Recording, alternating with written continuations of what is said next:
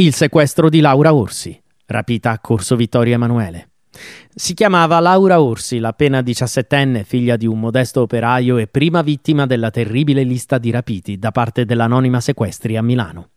Era il 7 aprile 1975 e le sue tracce si persero nel tratto tra Corso Vittorio Emanuele e Porta Romana, proprio lì, dove Laura era solita aspettare l'autobus per rientrare a casa dopo la scuola.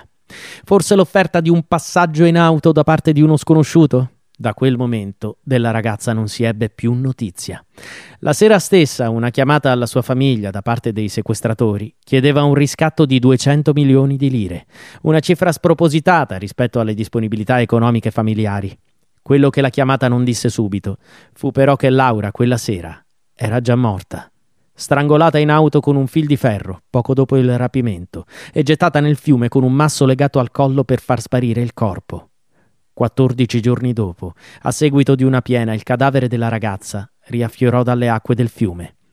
Quello che non fu mai trovato fu però il nome del suo assassino.